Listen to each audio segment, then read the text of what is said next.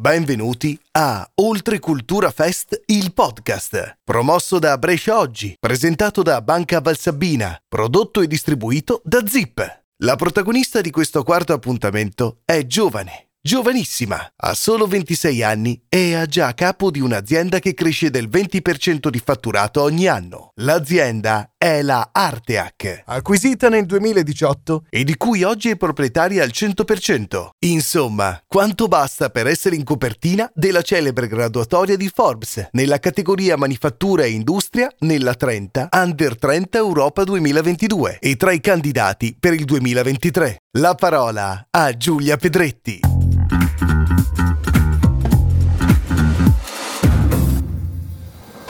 Fondata con lo scopo di sostenere il suo territorio, nel tempo è cresciuta. Oggi Banca Valsabbina rimane fedele alle proprie radici, affidando i propri clienti a consulenti specializzati per offrire soluzioni su misura e rivolte al futuro, perché è solo lavorando insieme che si diventa grandi. Banca Valsabbina, la banca che cresce con te. Buonasera.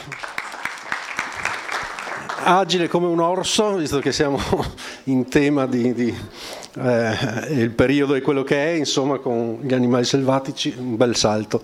Allora, io sono Alberto Bollis e sono il vice direttore di Brescia Oggi, vi ringrazio di essere qui, questo è il nostro quarto appuntamento di Oltre Cultura Fest, è una, un ciclo che abbiamo ideato noi di Brescia Oggi per essere presenti, partecipare, essere parte attiva e non solamente testimoni dell'anno della eh, capitale della cultura, Brescia e Bergamo, Bergamo e Brescia meglio. Eh, e il quarto appuntamento, dicevo, ormai ha preso piede, sta andando molto bene, siamo molto contenti degli ospiti che abbiamo avuto e eh, anche oggi avremo un eh, piacere eh, bresciano di eh, avere qualcuno che ci racconta Ehm, mentre le altre volte abbiamo avuto degli ospiti magari che sono venuti da fuori, che ci hanno raccontato un po' la loro esperienza, stavolta c'è qualcuno che torna finalmente a Brescia e che ha fatto però prima una bella esperienza all'estero, adesso ce lo racconterò. Intanto vi ringrazio di nuovo, noi siamo in streaming in questo momento, eh, la registrazione di questa puntata eh, sarà a disposizione da questa sera, forse domani mattina, eh, anche sul nostro sito. Avremo otto pagine dedicate domani un, eh, un approfondimento su quello che viene detto questa sera. E, e vi ringrazio di nuovo e chiamo la mia compagna di viaggio, che è Paola Buizza, a presentare l'ospite di oggi. Grazie Alberto. Grazie. Tu non hai bisogno del microfono? No, io sono microfonata. Altro salto. Buonasera a tutti. Attenzione perché parleremo proprio anche di sicurezza sul lavoro, Alberto, stasera. Eh, buonasera a tutti, bentrovati. Sì, eh, diceva giustamente Alberto, questa sera abbiamo un ospite che ha fatto un tragitto particolare da Brescia a Londra e ritorno. Vado molto veloce, ma poi lei ci spiegherà quali sono le tappe. Giulia Pedretti, 27 anni, una giovane imprenditrice bresciana di, di talento. Pensate che eh, è a capo di un'azienda che si occupa appunto, dicevo prima, di sicurezza eh, e, e, salute, quindi sicurezza sul mondo del lavoro, che è un tema eh, determinante per quanto riguarda la nostra società, soprattutto sapete Brescia ha un brutto record di infortuni sul, sul lavoro. E, è a capo di questa azienda che eh, migliora di fatturato di anno in anno, ha eh, un'ottantina di dipendenti eh, di 19 nazionalità diverse e ha sedi un po' eh, sparse nel mondo, in Europa, in Asia e in Africa. Forbes l'ha inserita nella top 30 under 30, quindi i, gli under 30 più eh, influenti in vari campi, dal, dalle arti, l'abbiamo visto anche qua con Legolize, al, man, alla manifattura, e questo è il campo in cui lei è stata inserita, Top 30 Under 30 Europe e Italia 2022-2023.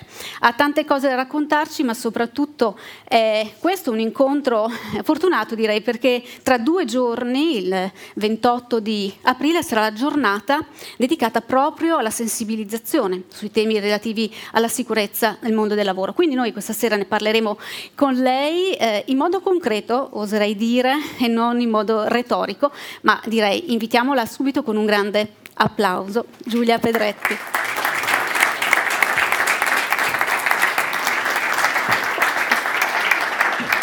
Buonasera Giulia, Buonasera. Buonasera a tutti. È un piacere averti qua, te l'ho già detto, eh, è un grande piacere perché avrai tante cose eh, da raccontarci. Eh, sono anche mm, sbalordita, devo dirlo, te l'ho anticipato, dalla tua, eh, dalla tua carriera professionale che hai compiuto fino ad oggi, perché a 27 anni, quindi meno di 10 anni da quando poi sei partita da, da Brescia per Londra, tu hai eh, studiato e realizzato un progetto professionale molto importante, l'ho citato velocemente, ma eh, appunto c'è- hai raggiunto dei risultati che molte persone, anche al doppio della tua età, eh, faticano a raggiungere. Quindi sarà stata un caso di eh, opportunità, di visione, di talento sicuramente, di determinazione, essere al posto giusto al momento giusto o anche voler essere nel posto giusto al momento giusto, quindi questione di scelte, tu ce ne parlerai questa sera. Tra l'altro so che nell'università in cui hai studiato, e dopo ne parleremo, che è la Regent's University di Londra, c'è un tuo bel ritratto, eh, una tua bella fotografia insieme ad altri giovani di talento, ma che impressione fa tornare nella propria università e vedersi già esposti, a parte che la tua copertina su Forbes, insomma, anche quella immagino sia stata grande emozione. Sì, una grandissima emozione, non ci credevo quasi, quindi, ma non ci credevo neanche a Forbes. Quindi... Non ci credevi, però ben due volte, Ben tra due l'altro. volte, sì. Allora cerchiamo di capire perché Giulia è finita sulle copertine di Forbes e, e anche in questa Walk of Fame della, della sua università. Ho parlato della tua azienda, io partirei da qua, poi procediamo un po', eh, saltiamo nella tua vita. Sì. Ehm, la tua azienda si chiama Artic. Pronuncia bene tu? Artic. Artic, l'ho pronunciata bene anche io. Ok. Perfetto. Eh, Artic è un'azienda che tu dirigi, ho detto, se ho detto correttamente, ehm, hai una ottantina di dipendenti, Siamo 100 adesso. siete in 100, quindi aumentate molto quel fatturato anche con i dipendenti, giustamente, eh, 19 nazionalità diverse, o 20, 19 nazionalità diverse. e hai sedi eh, sparse un po' ovunque, ce le ricordi? Esatto, allora Artic ha come sede principale Londra, abbiamo aperto poi varie branch nel mondo, adesso ce l'abbiamo in Sudafrica, Singapore, Pakistan, Filippine, Malesia e Canada. E, ehm, aprire così tante branch è principalmente, noi lavoriamo con le persone e ehm, avere così tante branch è proprio per permetterci di gestire queste persone in tutto il mondo, appunto 19 nazionalità diverse, paesi dispersi, Tangu in Indonesia, ci metti sei giorni Eh, solo ad certo. arrivarci, quindi... Ma e- e di cosa ti, io ho detto? Ti occupi di sicurezza sul lavoro. Sì. Nel modo proprio correttamente la tua azienda, si, eh, l'acronimo è HSA. Esatto, Quindi? che è Health Safety Environment. Ok.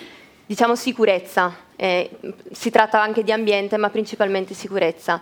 Ci occupiamo di sicurezza a 360 gradi, quindi principalmente consulenze HSE, che sono tutte quelle consulenze eh, che supportano l'azienda per quanto riguarda la sicurezza. Poi variamo, ci sono tanti servizi operativi, quindi lavori in fune, lavori in spazi confinati, squadre di soccorso, gestione delle emergenze. Facciamo tanto anche per la formazione, sia formazione direttamente dal cliente, abbiamo aperto da poco un training center qua a Brescia e facciamo formazione anche lì. E puntiamo tantissimo da circa tre anni sulla digitalizzazione, quindi tantissimi progetti digitali ehm, che supportano il servizio, supportano la sicurezza e supportano la persona. Ecco, questo è quello che fa la tua azienda che hai eh, rilevato in qualche modo nel 2018 18. quando eri ancora all'università o la stavi terminando? La stavo terminando, la stavo terminando. Spiegaci perché. Allora, eh, tu rilevi questa azienda eh, che si occupa di un argomento così tosto, mi viene da dire, e così importante. Tu stavi studiando alla Regents University che, eh, che- quale corso di studi? Ah, io stavo studiando Global Business Management, Ok. che è tutto e niente, mi piace dire, nel senso è tanta impronta eh, su quello che è ehm, l'economia mondiale, il business mondiale, in particolar modo ho seguito poi alcuni corsi relativi al business di famiglia e quindi alla successione familiare, che è stata oltretutto anche la mia tesi di laurea successivamente. E, ehm, ma io la cosa più bella che ho imparato all'università è il networking con le persone eh, che ho conosciuto, tant'è che oggi continuo a fare business con tantissimi dei miei eh, ex compagni dell'università. E da quale nazionalità diverse? Perché l'università è comunque un ambito internazionale, sì, immagino. Sì, quindi sì Regency è riconosciuta come una delle più internazionali eh, nel Regno Unito, quindi ho amici vietnamiti, statunitensi, ovunque. Con i quali hai studiato e poi alcuni con i quali hai deciso di intraprendere questo percorso. Ma quando hai incontrato tu Artic? Nella tua vita? Artic l'ho incontrata nel 2017, mm. un po' per caso, un po' per fortuna, come dicevamo prima. Ehm, allora, faccio magari un passo indietro. Certo. Eh, l'idea imprenditoriale diciamo che c'è sempre stata in famiglia. Eh, mi piace dire da mia nonna, io con mia nonna ho un rapporto mm, sacro. Eh, lei faceva l'imprenditrice e gestiva comunque business in un'epoca in cui le donne diciamo, non è che potessero proprio... Ehm, gestire queste cose, eh, anzi in teoria dovevano stare a casa e finita lì, mia nonna invece un pelo sullo stomaco e eh, faceva quello che voleva lei. Mi ha sempre insegnato a eh, puntare i piedi, diciamo. Ehm, perché a volte è complicato eh, certo. ed è complicato tutt'oggi essere donna, quindi immagino negli anni 50 come, come, poteva essere. Poi mio padre, che sicuramente ha preso un po' da mia nonna perché è sua mamma, e, ehm, che mi ha sempre eh, insegnato valo- il valore del lavoro e il valore dell'imprenditoria, mi ha sempre fatto vedere il mondo che lui si è creato da solo e che oltre, da oltre 30 anni produce e commercializza dispositivi di, di, protezione individuale, quindi quello che è il mondo della sicurezza l'ho sempre visto. L'hai respirato se- in famiglia? L'ho respirato. Gli ho sempre detto che io non avrei mai venduto prodotti... Eh, che mi, mi piaceva di più l'idea del servizio, quindi quello fin dall'inizio, fin da piccolina, adolescente, non mi piaceva l'idea di vendere prodotti e, e, quindi ho deciso di buttarmi sui servizi con sì rischio, ehm, però un rischio abbastanza relativo. Ehm, fa parte del mio carattere probabilmente il mm. rischio ci penso dopo che lo stavo vivendo. Eh, lì per lì è stata una situazione, mi sono buttata e beh, è andata bene, quindi sono contenta. È andata bene, sei contenta, poi parleremo appunto, tu hai accennato anche al lavoro di famiglia e poi torneremo perché tu sei andata a Londra e poi sei tornata a Brescia, come sei riuscita poi a creare la connessione tra eh, il business di famiglia diciamo, e il tuo, la, il tuo personale obiettivo. Ehm, però dicevamo, hai detto tu, tua nonna ti ha dato molto, mh, mm, perché comunque è una donna che quando eh, erano tempi difficili si è impuntata, però anche oggi i tempi non sono semplici per le donne, soprattutto in un, in un campo così eh, ostico, forse mh, mm, sì. così difficile, così determinante, ho detto prima, perché la sicurezza sul lavoro è un cambio culturale anche, oltre che un approccio anche proprio tecnico. E tu sei giovanissima, come eh, ti stai trovando in, allora, a raffrontarti con... Diciamo che il tema della sicurezza è difficile farlo concepire in generale, quindi non tanto donna-uomo, ma è proprio difficile farlo concepire, certo. soprattutto in tante realtà. Eh, noi ad oggi lavoriamo con realtà ad alto rischio, quindi oil and gas, grandi costruzioni, cantieristica navale, dove ehm, l'incidente è quasi all'ordine del giorno e la morte anche, certo. purtroppo. Quindi lì hanno già capito la necessità della sicurezza e c'è, eh, diciamo, c'è, po- mm, c'è, poca difficoltà nel farglielo capire, lo vedono ogni giorno, è un dato di fatto. Eh, quindi mm, lì non c'è la differenza uomo-donna. Chiaro che ehm, spesso ci interfacciamo con realtà eh, arabe o, o, realtà di questo tipo, per cui è più complicato. Spesso faccio un passo indietro. La cosa non mi turba più di mm. tanto, nel senso che il fine per te è la sicurezza sul esatto, lavoro, quindi così, se devi fare un passo indietro lo fai comunque. Esatto, esatto. L'obiettivo di tutti, eh, credo soprattutto quando ci richiedono i nostri servizi, è quello di tutelare il lavoratore.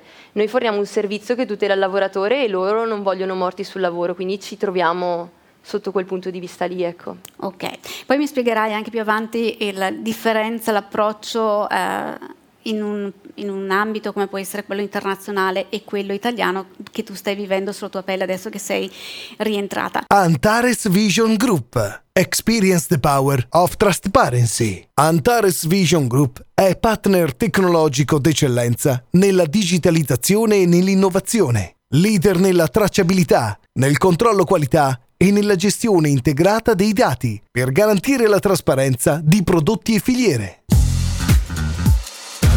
Facciamo sì adesso questo passo indietro. Abbiamo quindi Arctic, tu la rilevi nel 2018, 18. Ehm, mentre stavi frequentando comunque la Regents University, quindi tu hai una serie di amici con cui intraprendi questo percorso. Ma come sei arrivata alla Regents University e quanto questo ha influito su ciò che sei, che sei oggi? Tu sei nata a Rodengo Saiano, sei cresciuta a Brescia e poi cos'è successo nell'adolescenza? allora, durante l'adolescenza, vabbè, parto dal fatto che ho sempre viaggiato molto mm-hmm. con, con la mia famiglia e quindi ho sempre visto il mondo e ho sempre voluto vivere eh, fuori. Quindi l'esperienza all'estero è sempre stata una cosa che desideravo e soprattutto dalla terza superiore ho iniziato ad avere questa necessità di eh, voler provare a vivere all'estero per varie ragioni. Ehm, ecco, io non sapevo la lingua, sono partita che la lingua era non, cioè, non sapevo l'inglese. Quindi mi sono trovata con l'ostacolo della lingua, eh, l'essere comunque a un'ora e mezza, due ore dalla famiglia, non essendo mai andata via da sola. Ehm, Beh, era certo, un ostacolo anche quello, eh, vivere da sola e iniziare un'università che eh, non conoscevo, non conoscevo la zona, non conoscevo niente. Ehm, Londra l'ho scelta perché Londra l'ho sempre vista come... Ah, primo viaggio che faccio a Londra ho detto no, devo venire a vivere qua per forza, è bellissima. Eh, l'ho sempre vista come il centro del mondo, soprattutto per noi europei. Adesso probabilmente un po' di meno, mm. vista la Brexit. Ehm, però fino a qualche anno fa comunque tutto il mondo si trasferiva lì perché il centro è stato il centro finanziario europeo. Ehm, perché ho scelto Londra? Perché ehm, per questi motivi essenziali non, non, avevo una direzione precisa, volevo buttarmi ed è stato essenziale perché lo dico sempre che uscire dalla propria comfort zone, anche se solo per qualche giorno, qualche mese, ti aiuta un sacco, ti apre la mente, ti permette di conoscere persone nuove, culture nuove e, e aiuta, aiuta tanto. E come sarebbe oggi Giulia se non avesse fatto questa esperienza anche universitaria all'estero? Non so dirtelo. Ehm, mm. pro- non lo so, no, probabilmente non sarei qua, però eh, mi ha aiutato tanto sotto vari aspetti, anche caratteriale, anche solo pensare di andare a vivere da soli è una cosa che ti aiuta tanto, ti, but- ti butta fuori da quella che sei tu anche perché io ero super timida, adesso sono diventata molto no, più introversa. quindi. tu sei, eh, quindi hai scelto di andare a Londra a frequentare un'università che è comunque una delle più importanti, no? la Regents University. Eh, quanto è contato il, ehm, il supporto, il sostegno della tua famiglia? Tutto, loro, eh, io a loro devo tutto in, in generale, eh, sembra un modo di dire, ma mh, lato valori, supporto vero anche economico, ma anche supporto morale. Eh, I primi periodi, quando ero da sola, facevamo le cene in videochiamata tutti insieme perché chiaramente eh, pensavano che io fossi triste, che poi magari triste non lo ero nemmeno, però era l'idea di stare tutti insieme, quindi il loro supporto c'è sempre stato, c'è tutt'oggi, sono i miei fan numero uno, eh, se esce un articolo al giornale mia mamma ne compra 15 10 copie. Quindi, ehm, quindi domani comprerà Brescia oggi. Sicuramente. quindi sicuramente a, a, loro devo tutto, mia mamma, mio papà, mia sorella e mia nonna. Ti hanno sempre lasciata libera di seguire le tue inclinazioni o la ricerca della tua inclinazione, perché tu hai detto, nonostante tu eh, sia cresciuta respirando in famiglia questo, eh, questo business, diciamo così, della sicurezza sul lavoro, non, non pensavi esattamente a quello, cioè tu eh, sei andata a Londra con l'idea comunque di fare esperienza e di aprirti la mente nient'altro. professionalmente, nient'altro. Nient'altro no. e, e, poi come sei stata instradata proprio in, sei tornata sulla strada in qualche modo della, della sicurezza sul allora, lavoro? La sicurezza in realtà l'ho sempre vista, eh, magari d'estate, nei weekend, lavoricchiavo in azienda del papà, quindi quello che è il mondo della sicurezza, ma in generale quello che è il mondo imprenditoriale l'ho sempre visto Sicuramente in quel momento la sicurezza non era una cosa che volevo e l'ho sempre detto, io i prodotti, cioè la scarpa antinfortunistica o l'elmetto non, non era una cosa che mi appassionava e non avrei voluto fare.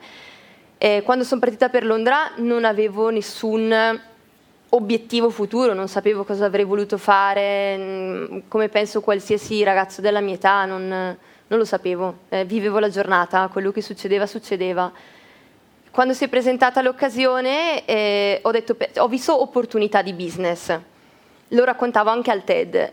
A 22 anni, quando mi si presenta l'opportunità, non era la passione per il servizio HSE, era l'opportunità di business che ho deciso, ho deciso di intraprendere questo percorso. Quando poi sono tornata in Italia, o comunque ho iniziato a respirare tanto quest'aria di ehm, problemi, morti, eh, tanti infortuni, oggi quello che mi spinge è un obiettivo preciso, che vabbè, è un bellissimo slogan, salvare vite umane, ma è la verità, certo. perché veramente basterebbe molto poco se solo si decidesse di intraprendere una via diversa rispetto a quella che viviamo oggi.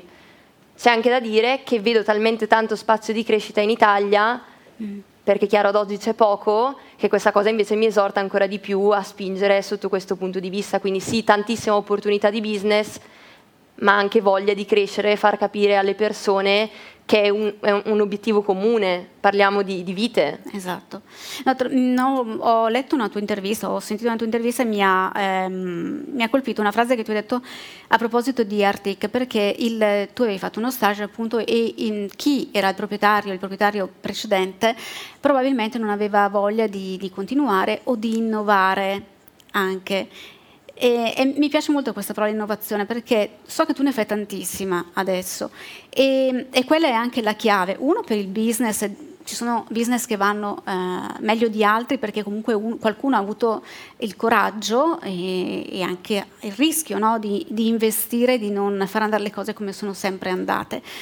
Eh, però forse anche questa può essere la chiave di, di volta nella, nella sì. sicurezza sul lavoro. Secondo te, che hai avuto modo di, eh, di, confrontarti con le situazioni non solo a Londra, però anche in questi paesi dove tu hai comunque eh, le, tue, le, tue, sedi, e l'Italia, cioè cos'è eh, secondo te che oggi manca fondamentalmente per fare un passo verso allora, la sicurezza? Bisognerebbe... Ehm Ah, non è l'Italia il problema, come, cioè è, è, proprio la concezione, soprattutto noi parliamo spesso con mm, proprietari di aziende, quindi grandi multinazionali, che sono loro che devono concepire quanto è importante per loro la sicurezza all'interno della loro azienda e quanto vogliono ehm, impegnarsi nei confronti dei lavoratori per migliorare quella che è la sicurezza.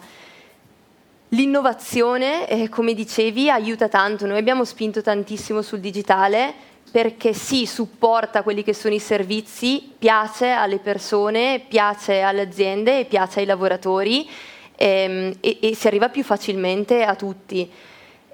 Eh, cosa deve cambiare? Tanta cultura che manca in generale nel mondo eh, la cultura della sicurezza, come dicevo, deve partire secondo me dai giovani, perché alla fine siamo noi che eh, eh, lavoreremo un domani. Ad oggi eh, cercare di cambiare la mentalità di ehm, persone che lavorano magari già da tanti anni è la cosa più complicata, persone che magari lavorano da 40-30 anni nello stesso modo, cercare di fargli cam- capire che deve cambiare modo di lavorare perché lo sta facendo in maniera rischiosa è, un, è, fatica, è una fatica, sì.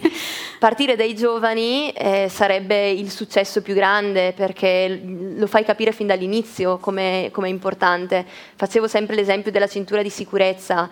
Io da piccolina mi ricordo che quasi nessuno indossava la cintura di sicurezza, cioè era un problema, si compravano i gadget, quelli per bloccare, sì. per non sentire il bip bip. Ad oggi tutti, la prima cosa che fanno, salgono in auto e si mettono la cintura di sicurezza. E questo perché si è capito che non è che metto la cintura e quindi mi schianto per forza, mi salva, cioè, lo faccio per prevenzione. Dovesse succedere qualcosa è una cosa in più che può, può anche salvarmi la vita. Ecco, la sicurezza sul lavoro deve essere vista allo stesso modo, quindi cultura dai giovani e poi tantissima prevenzione, perché è vero, il classico no, ma a me non succede, poi sappiamo che invece esatto. purtroppo può accadere. Tu usi molta, eh, ho visto, hai diversi strumenti, utilizzate i droni, utilizzate anche dei, eh, dei polsini. Sì. Spiegaci un attimo come, eh, come, lav- come lavorate. Allora, lato digitale, tantissimi progetti, gli ultimi tre o quattro sono veramente degli ultimi mesi. Ehm, puntiamo, punto tanto sui giovani, cioè a me piace eh, interfacciarmi con giovani, tantissime start-up. Oggi proprio ho fatto una call con un ragazzo che ha aperto una start-up di telecamere per tenere monitorato tramite l'intelligenza artificiale eh, i movimenti all'interno di un cantiere, se uno indossa i DP corretti, se ci sono degli incidenti o se stanno per avvenire degli incidenti. Ehm, I famosi braccialettini sono tipo Apple, Apple Watch. Mm-hmm però tengono monitorati i parametri vitali. Tenere monitorati i parametri vitali in ambiente ad alto rischio è essenziale perché magari stanno lavorando, anche solo semplicemente stanno lavorando sotto il sole da tanto tempo, sai prima che succeda qualcosa, che c'è qualcosa che non va. È un pre-uomo a terra, l'uomo a terra è un, um, un dispositivo di protezione che ad oggi viene utilizzato che indica quando una persona è già a terra. Eh, ma quando è già a terra è già tardi. un po' troppo tardi. Quindi anche qua è prevenzione, io ti tengo monitorati i parametri vitali, stai lavorando magari in uno spazio confinato sottoterra, per cui io non so bene come stai se non tenendoti monitorato in questo modo. Questo è nuovissimo, questo nuovo progetto. Quindi immagino che non ce ne siano molti in Italia che hanno questo. No, questo è nuovo, nuovo. Proprio Quindi potrebbe essere, lanciamo un appello, insomma è uno dei progetti che potrebbero essere utilizzati. E poi avete anche, eh, tu guardi anche da remoto, cioè ti colleghi, eh, non c'è bisogno di essere sul posto esatto. ovviamente per, per, verificare le condizioni di sicurezza. Esatto, che è la realtà assistita. Ehm, nasce durante il Covid, perché chiaramente l'Italia è stata la prima a essere colpita, ma noi nel resto del mondo comunque continuavamo a lavorare. I clienti volevano che noi lavorassimo e diventava tutto un po' complicato perché muoversi, viaggiare diventava sempre più difficile. Ehm, la realtà assistita permette a una persona di indossare questa sorta di visore, perché in realtà non è un visore, ti tiene coperto, cioè tu vedi le informazioni da qua. Ehm, e ti permette di rimanere collegato in maniera eh, totalizzante perché tu vedi esattamente quello che lui vede, interscambi, documentazione, report con la persona che è sul posto, lui è in completa sicurezza perché tutto comandi vocali e quindi comunica con te. Questo è utile sia dalla parte del cliente, soprattutto lato magari manageriale, che non hanno tempo di connettersi, di vedere cosa succede in cantiere, eh, di controllare un, un particolare lavoro, sia da parte nostra che in quel momento non sapevamo come gestire la situazione, quindi mandavamo dei nostri tecnici junior che magari non avevano tutte le capacità che il cliente richiedeva, ma erano collegati in control room con i mm-hmm. nostri senior e quindi alla fine il servizio era identico a, a mandare il massimo tecnico esperto sul campo senza farlo muovere da, da dove era. Ecco. Junior e senior, quindi anche generazioni a sì, confronto collegate sì, sì. con la, con la A seconda dell'esperienza sul certo. lavoro, non, non dell'età. Non dell'età. Senti, com'è, com'è, com'è, com'è o com'era? Com'è? Com'era lavorare a Londra? Visto allora, adesso sei tornata. Sì, lavorare a Londra, oh, studiare a Londra è bellissimo. lavorare a Londra è un pochettino più complicato, i ritmi sono molto molto pesanti. Ehm, è una città grande, frenetica, sono abituata a Rodengo Saiano e a Brescia, per cui anche solo esci da lavoro, esci la, eh, cioè, torni dal lavoro, esci la sera, sai dove andare, sai che trovi, Londra è molto più complicata sotto quell'aspetto sociale. Sì. Quindi magari più solitudine.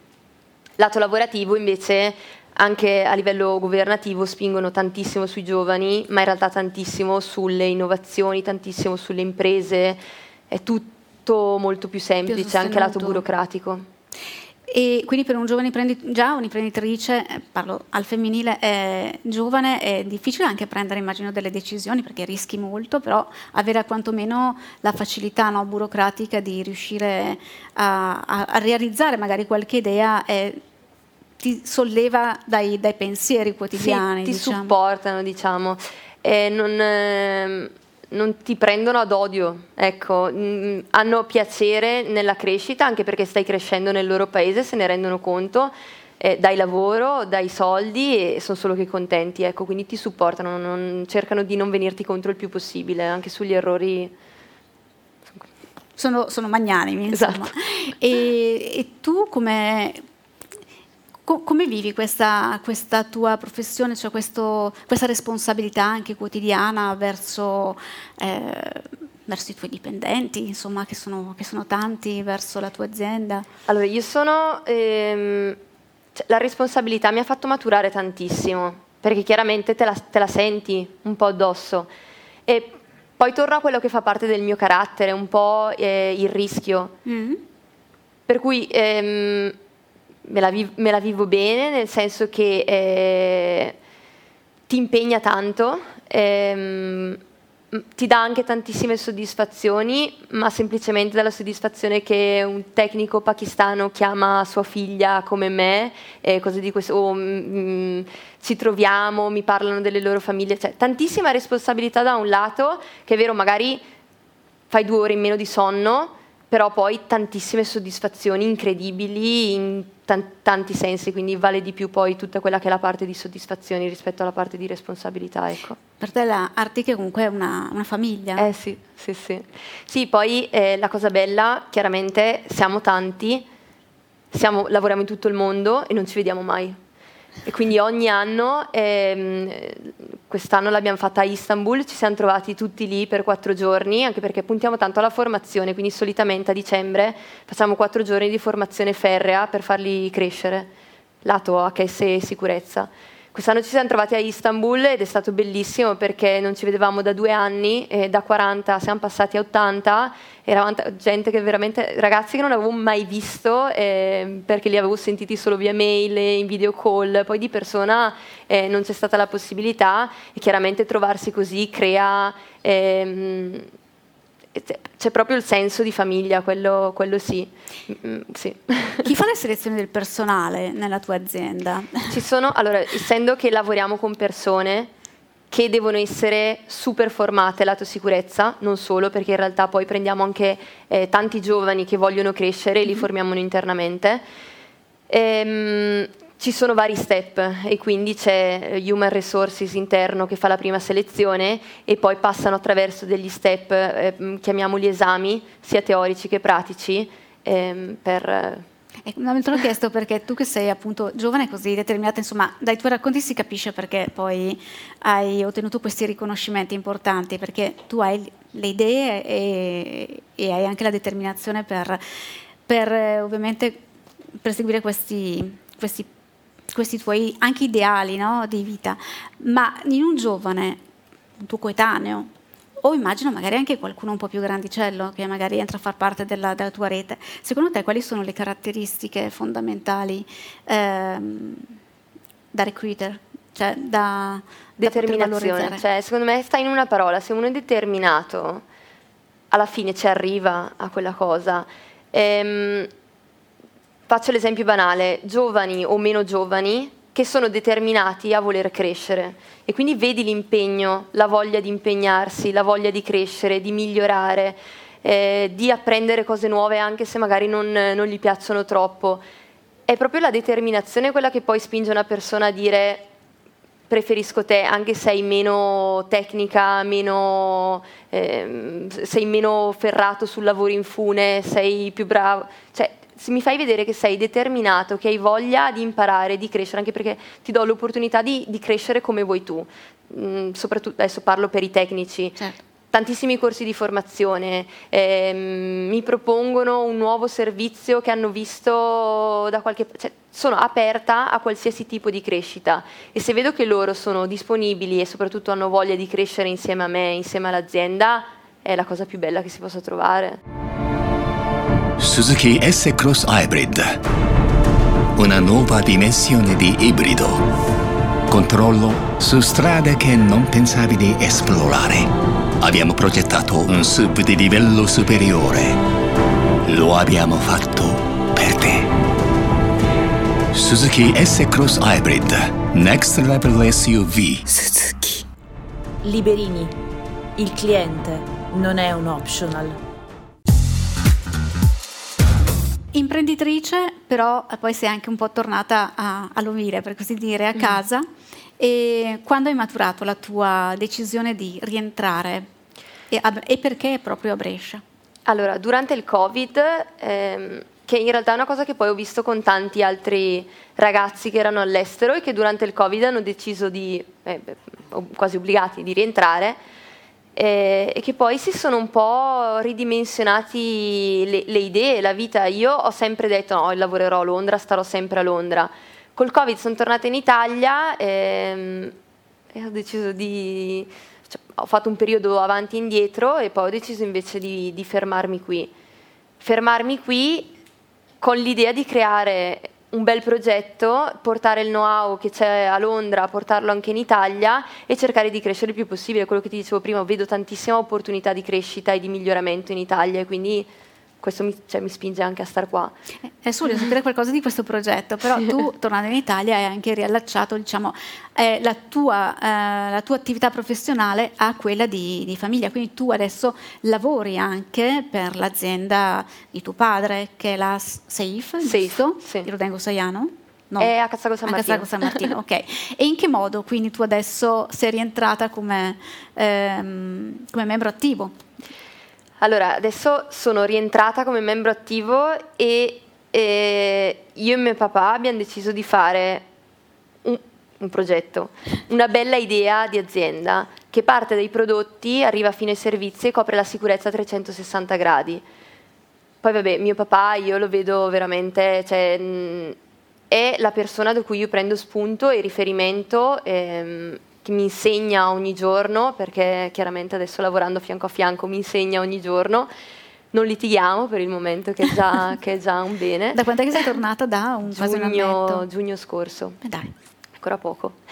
E, ehm, l'idea è quella di eh, crescere insieme sia a livello nazionale che a livello internazionale, perché poi eh, adesso stiamo spingendo tanto anche per fiere a livello internazionale, ed è quella di avere un'azienda familiare unita con, con un unico obiettivo che è quello di salvare vite umane, sotto vari aspetti, prodotti, servizi, formazione, digitalizzazione. E il tuo progetto, questo progetto a cui tieni tanto, eh, sì. che lo stai portando avanti anche a livello governativo, cioè in cosa consiste? Sì, allora è un progetto che nasce come tutti i bei progetti, credo in maniera un po' casuale, nel senso, cioè casuale, oddio, cioè, è chiaro che ci sia un problema, non solo in Italia, ed è il problema delle morti sul lavoro. Eh, esatto, do, do, dopodomani, la giornata mondiale per la sicurezza sul lavoro, ci sono oltre 1500 morti l'anno, guardavo l'altro giorno, solo nei primi due mesi del 2023, oltre 100 morti eh, sì. sul lavoro. In Italia, sì è grave, cioè è grave. E, oltretutto si parla solo di morte e mai di soluzione. Mi sono detta, ma bisognerà, cioè qualcuno avrà pensato mai a una soluzione? Mi pare di no, mh, mm, cercando un po' in giro e quindi mi sono messa insieme ai miei tecnici e abbiamo detto bisogna, pensiamo, visto che ci occupiamo di sicurezza tutti i giorni, oltretutto in aziende in cui il rischio è elevatissimo, proviamo a pensare a una soluzione per migliorare anche solo di poco, anche un morto in meno è già un certo. miglioramento per cercare di migliorare questa, questa situazione. E quindi siamo arrivati a questo progetto che vuole essere un supporto a tutte le aziende del territorio, qualsiasi sia il settore, quindi da ba- dal basso rischio all'alto rischio. Sarebbe bellissimo se spinto da, dal governo italiano e quindi gratuito per le aziende, una consulenza alle aziende in cui un nostro tecnico eh, va all'interno dell'azienda, vede se sta succedendo se, sta, se, fanno qualcosa di sbagliato o se ci sono dei problemi, fa un report che non vuole essere assolutamente un report punitivo, ma vuole essere un report dicendoti c'è un problema, ti propongo subito una soluzione immediata per migliorarti. Fine. Nulla di più. È un supporto, è una consulenza, speriamo gratuita, ehm, per appunto supportarli, perché spesso tante volte l'errore sta nella non conoscenza non so che sto facendo una cosa sbagliata perché l'ho sempre fatta così e non me ne sto rendendo conto. Voglio supportarti in quel senso lì. E che punto è questo progetto? è su qualche tavolo? È su qualche tavolo. Sei in Italia, ecco, non è, è che sei tavolo. a Londra, è su qualche tavolo. Su qualche tavolo, eh, non solo in Italia. Mm-hmm. Eh, questo anche perché, ripeto, sempre tramite i miei amici dell'università lo sto proponendo anche ad altri stati il, Vedremo chi arriva prima. Vediamo allora. chi arriva prima. Vorrei sapere giusto per Vediamo avere... chi arriva prima. È su qualche tavolo. Noi su qualche tavolo. L'idea è piaciuta tanto. È chiaro che a livello governativo è sempre eh, un po' più lenta la cosa, quindi n- non credo che ci sia uno stop adesso, è semplicemente necessità di tempo anche per capire come, come impostarlo. Porterebbe anche tantissimo lavoro perché l'idea è di assumere almeno 200 persone che vadano all'interno delle aziende in tutta Italia, minimo, come partenza. Quindi insomma ha tanti motivi per essere, sì, sì, per sì. essere applicato. Ehm, io intanto anticipo al pubblico che potranno fare anche loro delle domande a Giulia, quindi preparatevi qualche domandina. Io proseguo chiedendoti, eh, oltre a tutto questo lavoro, cioè la tua, la tua giornata tipo qual è quando lavori ad esempio? A che ora ti svegli? Allora, giornata tipo eh, dipende, nel senso adesso mi piace tantissimo eh, cioè, mm, commerciale, quindi... Il commerciale. Esatto, la parte commerciale, aziendale, eh, quindi vado spesso dai clienti in, in, Italia, vado spesso in fiere nel mondo, quindi giornata tipo tipo non c'è, mm, okay. cambia ogni giorno. vedo tantissime persone, tutti i giorni ho tantissimi appuntamenti eh, mi piace tantissimo eh, ascoltare, nel senso quando mi vengono proposte idee innovative, come ti dicevo, quindi parlo con tantissimi giovani e non che hanno proposte eh, belle che, che, possono migliorare quella che è eh, il mondo di oggi. Ecco. Giornata tipo tipo, beh, mi sveglio intorno alle sette e mezza, la, vabbè, vado in via della Volta 183, quindi abbastanza vicino a casa. Dov'è la sede anche? Ehm, e sto lì, allora la giornata tipo in realtà non c'è, sto lì e vedo gente, poi spesso sono dai clienti, spesso sono in fiera, adesso la prossima è in Qatar tra, tra un mesetto. Ecco. Eh, io, il papà e mia sorella, quindi bellissimo. Quindi andate tutti. esatto. e i tuoi interessi oltre tutto questo lavoro? Tipo hobby? Sì, se ci sono. Uh, no, in realtà no. E il lavoro è il tuo hobby? Il lavoro è il mio hobby. No, eh. è che a me, piace, a me piace veramente tanto. A me n- non pesa mai lavorare, ma perché veramente mi piace. Cioè, andare, fare il commerciale è una cosa che adoro, andare dai clienti, presentargli l'azienda, presentargli la realtà che abbiamo costruito, è una cosa, è una cosa che mi piace tanto. Faccio Pilates. Siamo in due. ecco. nulla di più, nulla okay. di più. E ai giovani, um, a chi magari è qua che sta ascoltando anche via streaming o comunque le persone con cui ti trovi tu a chiacchierare della tua vita, um, quale consiglio ti senti di dare a loro? Cioè cos'è? Um, perché molti, come dicevi tu, non è che uno quando è giovane magari neanche quando non è più tanto giovane, ha delle idee chiare su cosa vuole fare, no? su come, come, vuole impiegare la sua vita, che lavoro vuole fare. E, secondo te qual è la cosa prioritaria da fare quando si, è, appunto, si ha la possibilità, soprattutto se poi ci sono eh, anche i sostegni familiari, perché molte volte c'è chi non, ha, non può contare su questo sostegno, però un qualcosa che tutti potrebbero fare. Allora, Posto che oggi viaggiare è anche mm, molto meno costoso di Sì, allora, quello che dicevo fa. prima è che secondo me è veramente sufficiente ehm, uscire dalla propria zona e uscire dalla propria zona non significa per forza eh, prendere, viaggiare, fare viaggi immensi, ma uscire dalla propria comfort zone per capire e confrontarsi anche con se stessi, che a me è una cosa che ha aiutato tantissimo e non parlo solo di Londra. Ehm, quindi spingersi un po' oltre quella che è la comodità della propria casa, dei propri amici, buttarsi in nuove esperienze, quello, quello in generale. Non farsi prendere dall'ansia. Eh, oggi vedo tantissimi giovani che si fanno prendere dall'ansia magari da, da, quello che vedono sui social, quindi vedono vite meravigliose, immense, e poi nella realtà è tutta fuffa e loro si fanno prendere dall'ansia di questa, cioè non, non c'è fretta non è mai né troppo presto né troppo tardi, ognuno io credo che abbia i suoi, te- i suoi, tempi di fare tutto quello che hanno voglia di fare, basta impegnarsi e metterci determinazione ed edizione, quello sicuramente. Tu hai parlato dei social, il tuo rapporto con i social, quindi com'è? Mm. Qual è? Al limite, al limite cioè, mi hanno obbligato a fare l'account Instagram eh, business, ma preferisci la vita reale. Sì, sì. Diciamo la virtuale solo sul lavoro, così riesci a, a collegarti bene. Vediamo, io non ho eh, un, un, orologio, quindi non so se posso continuare, se dobbiamo lasciare la parola al, al pubblico. Vediamo se c'è qualche domandina, ma io vedo già che il vice direttore ha alzato la mano. Prego.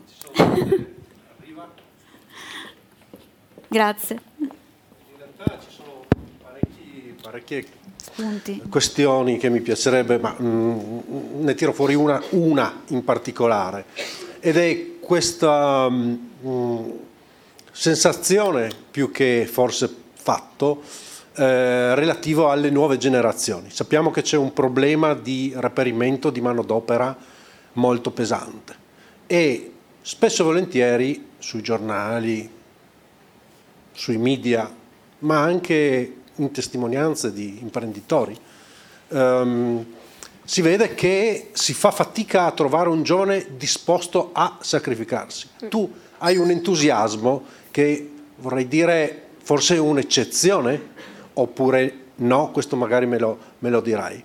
Eh, mi ha colpito Roberto Saccone, eh, presidente della Camera di Commercio di Brescia, che su un intervento è stato citato e che poi noi di Brescia oggi abbiamo ripreso, eh, descriveva un, eh, un, colloquio di lavoro con eh, il tradizionale le faremo sapere da parte del datore di lavoro e invece lui dice adesso sono i, eh, quelli che fanno il colloquio, che dicono al datore eventuale le farò sapere se mi interessa. Ecco, c'è questa, ehm, nelle nuove generazioni questa attenzione alla propria vita, ai propri, e anche tu come ti, tu, tu sei molto immersa evidentemente, mm. no? Ecco, ma attorno a te tutti sono così immersi? No, non credo. E questa difficoltà di trovare manodopera è imputabile a una mentalità, a quello che magari anche abbiamo passato con il Covid che ha fatto un po' che ha rivoluzionato un po' il modo di approcciarsi, no? eh, ci si accorge che il tempo passa e se lo dedichi tutto solo al lavoro, magari, e se non si è fortunati come te che il lavoro è la cosa che proprio piace, ecco. Allora, ehm, sicuramente il Covid ha influenzato tanto, soprattutto giovani che magari stavano vivendo eh, momenti importanti di crescita eh, universitari o l'ho visto con mia sorella che poverina ha dovuto fare praticamente tutta l'università da casa. Quindi sicuramente quello ha influenzato tanto. Secondo me veramente una cosa che influenza troppo, eh, ripeto, sono i social. Ehm, lo vedo soprattutto in quelli più piccolini di me, quindi vedono magari vite eh, incredibili, non capiscono né come ci arrivano né come fanno quelle persone, ma la vedono come una cosa inarrivabile e si lasciano quasi per vinti fin dall'inizio senza, senza impegnarsi, senza che poi capire in realtà è, è poco reale quello che si vede. Ehm, sì, io, io sicuramente eh, sono fortunata da un lato e, ta- e mi, mi, mi, piace quello che faccio e quindi questo mi spinge a, a andare avanti in questa direzione. Quando faccio eh, colloqui di lavoro, e mi è capitato un anno fa, eh, cercavo un, eh, uno stagista di marketing e ho fatto un colloquio con circa una cinquantina di ragazzi non dico che 10 hanno passato il test perché solo 10 erano, cioè cercavo uno stagista, quindi era sufficiente la, eh, che, che, che, tu sappia che cos'è il marketing. 40 sono venuti per occupare il tempo e si vedeva, mm, un po' molli, ecco. 10 invece eh, brill- non è semplicemente che ti brillano gli occhi, ma si impegnavano perlomeno durante il colloquio e quello già cambia. Cioè, vedere un po' di determinazione, di interesse, già fa percepire la persona in maniera diversa, quindi ecco, mh, mm, non saprei bene come concludere. Eh, credo che molte cose oggi influenzano i giovani in maniera negativa, ma che basta focalizzarsi sulle cose importanti a cui si vuole focalizzare davvero e impegnarsi su quello. Hai notato una differenza tra i giovani, tra i, mh, mm, i, tuoi coetanei che hai conosciuto a Londra o i coetanei che magari hai avuto modo di frequentare qua? Sì e no. Mm. Ehm, allora, Londra, eh, soprattutto i, alcuni ragazzi che ho conosciuto all'università, aveva, hanno, hanno tuttora visioni un po' contorte della vita, arrivano magari da realtà da bolle, eh, mm. mm chiamiamole così, realtà familiari troppo esagerate, per cui anche l'avere troppo non li portava mai a una direzione. E, ed è una cosa negativa, certo. mh, mm, chiaramente, perché pensavano a tutto meno che alle cose importanti della vita o ai valori. Vero anche che però che ho conosciuto giovani ragazzi della mia età che avevano una voglia di fare impressionante, il, pronti via, facciamo, organizziamo, ehm, è, è proprio la voglia di fare, cioè il mettersi lì e dire lo faccio, è quello che poi rende le cose concrete, perché sennò... Assolutamente sì, appunto per riallacciarmi a quello che diceva il vice direttore, mh, eh, scriviamo sempre sui giornali, leggiamo anche sempre spesso di questa difficoltà nel reperire no, la manodopera anche eh, specializzata, soprattutto nel, nel bresciano, eh, quindi le offerte di lavoro ci sono, non ci sarebbero eh, i professionisti eh, mh, che sanno fare anche lavori molto tecnici, oppure ci sono, spesso si sente dire i giovani che non vogliono lavorare, non vogliono sacrificare il fine settimana, la, la domenica. È reale questa cosa secondo te? perché molte volte viene anche il dubbio che in realtà in Italia eh, il problema non siano solo i giovani, ma il problema siano anche, eh, siano, sia anche chi offre lavoro. Eh, parlando di sicurezza, di benessere lavorativo, ehm, non si sta perdendo forse di vista anche un po' cosa significa benessere lavorativo? Quindi in un qualche modo magari le richieste dei giovani sono magari esagerate, ma anche le proposte dei datori di lavoro spesso sono esagerate, nel, nel senso che si pretende molto, si vuole pagare poco anche sì. e quindi non c'è un equilibrio. Tu come la vedi? Eh, allora, problema, se così vogliamo chiamarlo, credo che stia da entrambe le parti. Eh, la soluzione è venirsi incontro sia da una parte che dall'altra, quindi sì il datore di lavoro non accontentare, però ehm, riconoscere, suppor- riconoscere esatto, ehm, quello che viene richiesto sì, i giovani che in realtà poi io non credo che il problema siano i giovani, io veramente giovani ne, ne, vedo tantissimi, tantissimi con tanta voglia di fare ed è vero che magari si trovano di fronte a una proposta di lavoro eh, al limite de, del normale. Della ecco. decenza ovviamente. Eh, secondo me l'errore eh, sicuramente sta in entrambi la parte, il problema c'è perché se ne parla e sicuramente un problema di fondo c'è. Credo che bisogna arrivare a una soluzione, come sempre, di equilibrio tra le due parti. Ecco. Entrare nel concreto e non basarsi, come si parla sulla sicurezza del lavoro, solo di, di slogan e di numeri e poi vedere esatto. qual è il problema nella, nella, realtà. Trovare soluzioni. Vediamo se c'è qualche altra domanda del pubblico. Ciao Giulia, io ah. ti faccio, volevo farti due domande.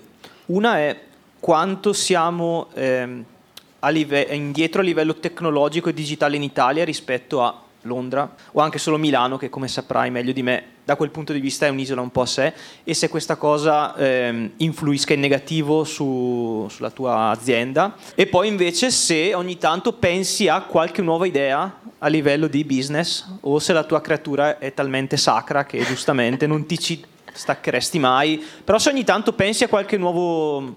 Sì, credo di sì, poi dimmi tu, ecco, grazie. grazie. Ehm allora, a livello tecnologico siamo arrivati dopo. Io però credo personalmente che il Covid abbia aiutato tantissimo ad accelerare questo, questo, tutta la parte tecnologica. Poi io sempre faccio riferimento a me e a quello che ho vissuto io.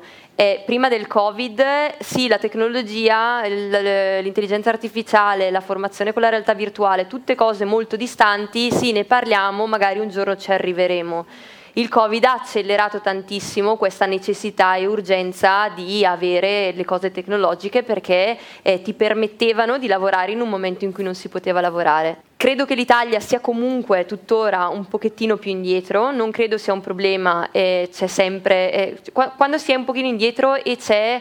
Ehm, cioè, la vedo come possibilità di crescita, quindi di sviluppo, di business, si può investire molto di più quindi nella tecnologia e crescere sotto questo punto di vista. Ecco. Ehm, ed è quello che sto facendo io, quindi ogni, veramente ogni settimana ho proposte di eh, tipi di tecnologia differenti ehm, di qualsiasi tipo, cioè mai avrei pensato della sicurezza nel metaverso, cioè, cose che non, non, davvero non, non, ci avrei mai messo un euro. Ehm, la seconda domanda era, ricordamela. Il tuo business. Nuovi business. Allora, la mia creatura non è ferma. Allora, nuovi business lato sicurezza, se, così, se possiamo parlare di nuovi business sempre legati alla sicurezza, sono pronta tra dieci minuti a implementare, crescere, strutturare. Nuovi business legati alla sicurezza, perché no? Ad oggi non mi ne è ancora presentata l'occasione né l'opportunità, quindi però perché no? non, non mi spaventa. Leader nella produzione di sistemi e connessioni per aria compressa e per fluidi industriali, AINEP è guidata da un costante spirito innovativo che ha portato a grandi risultati in vari settori dell'automazione industriale. I suoi prodotti sono noti per la loro alta qualità e design italiano suddivisi in cinque macro categorie: le connessioni, l'automazione, gli innesti rapidi, fluiditi, valvole per fluidi e infinity, impianti per aria compressa, gas inerti e vuoto. Due domande. Uh, hello, ma'am. Very nice to meet you. I have a two rapid fire question for, for you as a woman. Uh, did you ever face any kind of discrimination, uh, like uh, um, in the field um, of your employee?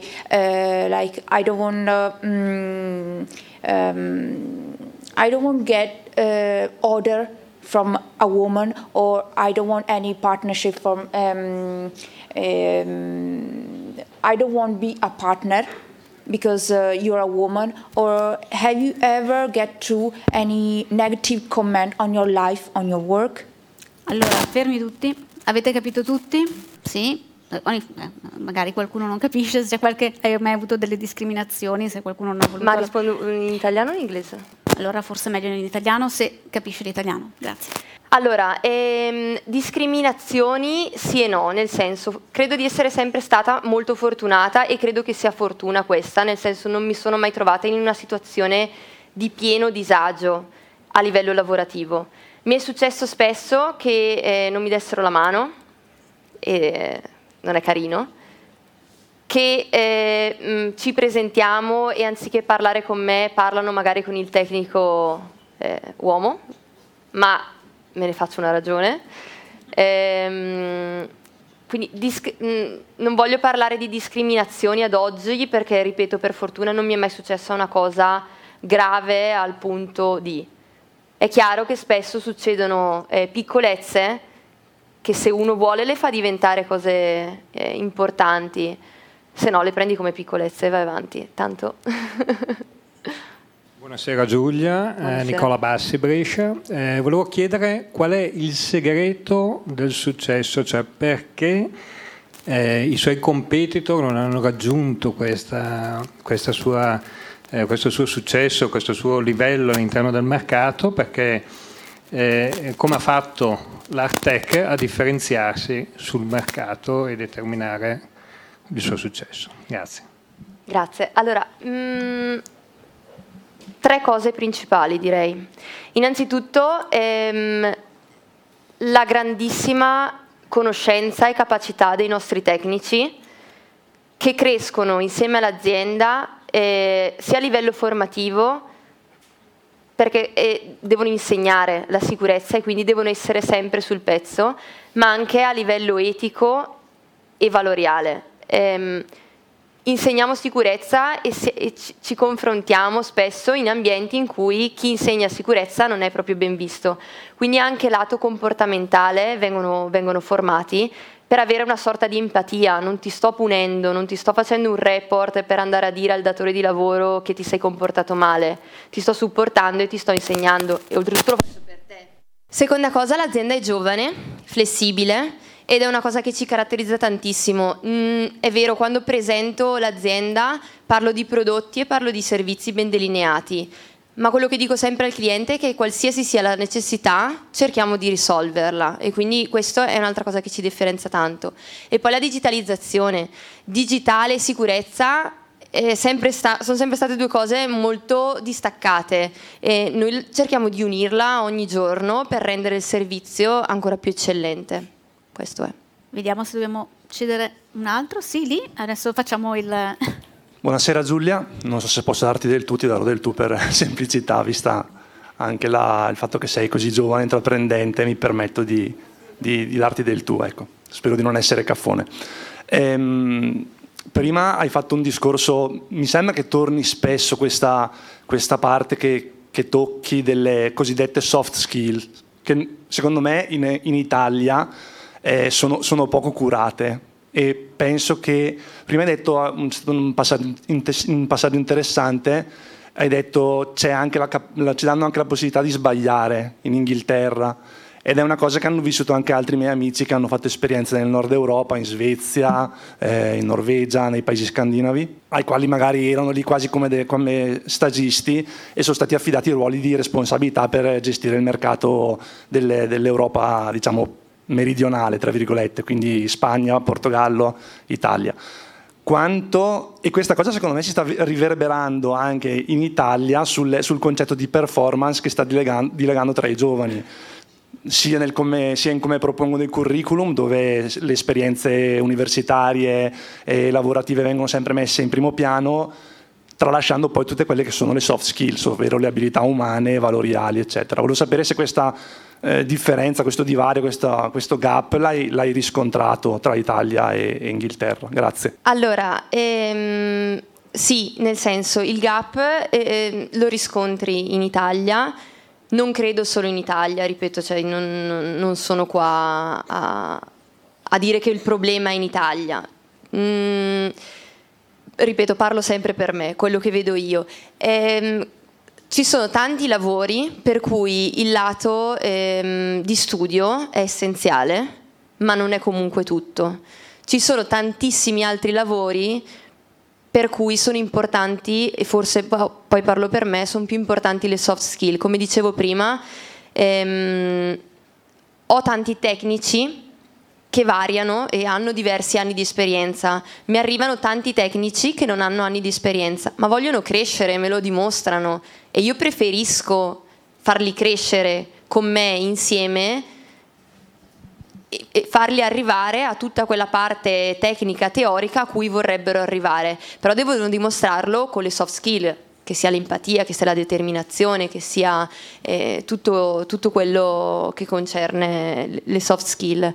Quindi dovrebbero essere più valorizzate. È mm, bellissimo un curriculum di 600 pagine in cui mi dici che hai studiato eh, per 25 anni della tua vita, ma se poi durante il colloquio non mi guardi negli occhi o cioè adesso vabbè un, una stupidata però eh, c'è poco interesse e, sembra che sei lì perché sei obbligato a star lì vale fino a pagina 2 qualche altra domanda? sì facciamo camminare molto oggi. Ginnastica. Ciao. Fatto 100 quanto devi del tuo successo ai tuoi collaboratori? la prima domanda. E poi volevo chiederti se hai l'intenzione di ritornare a Londra. Ai miei collaboratori 100 e questo non perché devo fare sviolinate o cose di questo tipo, ma non sono io che vado in cantiere, cioè sono loro quelli che sono in cantiere tutti i giorni a fare eh, il loro lavoro, a supportare, a spesso sentirle su da, da, dagli altri eh, ragazzi che sono in cantiere. 100 Facciamo 99, dai, 99. 99 però no, sì, è, un, è una consapevolezza la mia, cioè, mh, mm, sono loro quelli che sono operativi. È, è un'azienda diversa dalle aziende normali, parliamo di servizi, parliamo di persone, non è il prodotto e quindi mh, mm, devo essere brava io solo a venderlo sì, io devo essere brava a vendere quello che vendo, ma poi nell'operatività devono loro dimostrare che stiamo facendo un lavoro per cui vale la pena eh, quello che facciamo. La seconda domanda, se tornerei a Londra, eh, no. no. Basta, cioè per il momento, poi non lo so. Eh, lo, lo perché? Raccontiamo perché allora. Perché, perché, per ora sto bene qua. Ehm, anche prima dicevo non tornerei mai a Brescia, però sono qua, quindi adesso non mi... non lo so, sono, son, allora, son giovane e non penso troppo a. Quindi se dovesse succedere, um, sì, se no, no. Abbiamo Al primo impatto ti ho risposto no, quindi magari no. Vabbè, adesso devi portare a termine il progetto, quindi sì, no, infatti, stai qua. Abbiamo bisogno di appunto giovani che sappiano il, eh, insomma, come, come, cambiare un po' no, la nostra mentalità, la nostra, la nostra società. Io ho bisogno anche del feedback sul tempo perché non vorrei andare oltre. Vediamo se ce n'è proprio una, l'ultima, altrimenti. Ecco. Se si sono pentiti gli inglesi di essere usciti dalla UE, non c'entra niente con. Ma tu che hai vissuto le due le due realtà, se secondo te l'idea di tornare indietro come tu hai fatto a Brescia, allora tornare in Europa non mi pare. Allora, secondo me gli inglesi sono molto permalosi, non so se la, sia la, perso- la, la parola giusta. eh, hanno creduto troppo eh, nella Brexit, e se la sono sempre venduta come una cosa eccezionale. Ad oggi secondo me si sono resi conto che qualche errore l'hanno fatto, ma non torneranno mai sui loro passi, quindi fanno finta di niente. Bene, allora io direi che siamo arrivati al termine del nostro incontro, se non ci sono altre domande facciamo un bel applauso Grazie. a Giulia.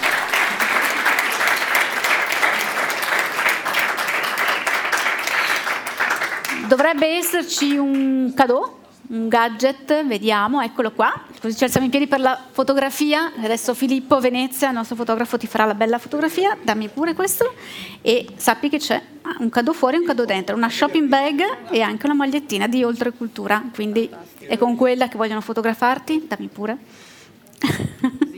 la foto ricordo, allora grazie a te, allora io ti ringrazio tantissimo, stai qua con me intanto che ringrazio anche tutti coloro che ci rendono possibile ovviamente gli incontri di Oltre Cultura e quindi sono i ringraziamenti finali.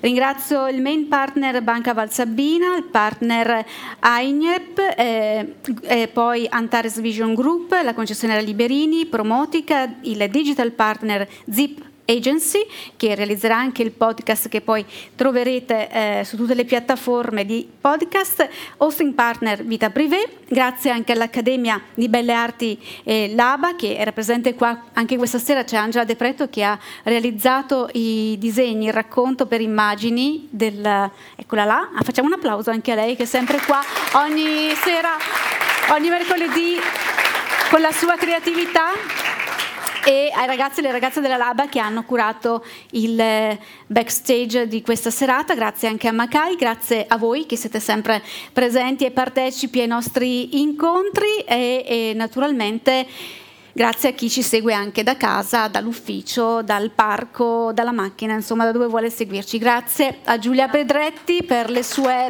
visioni, per le sue parole, grazie a te. E vi lasciamo con un'anticipazione sull'ospite del mese di maggio, noi ci sediamo così il pubblico può vedere chi ci sarà a maggio. Grazie a tutti e buona serata.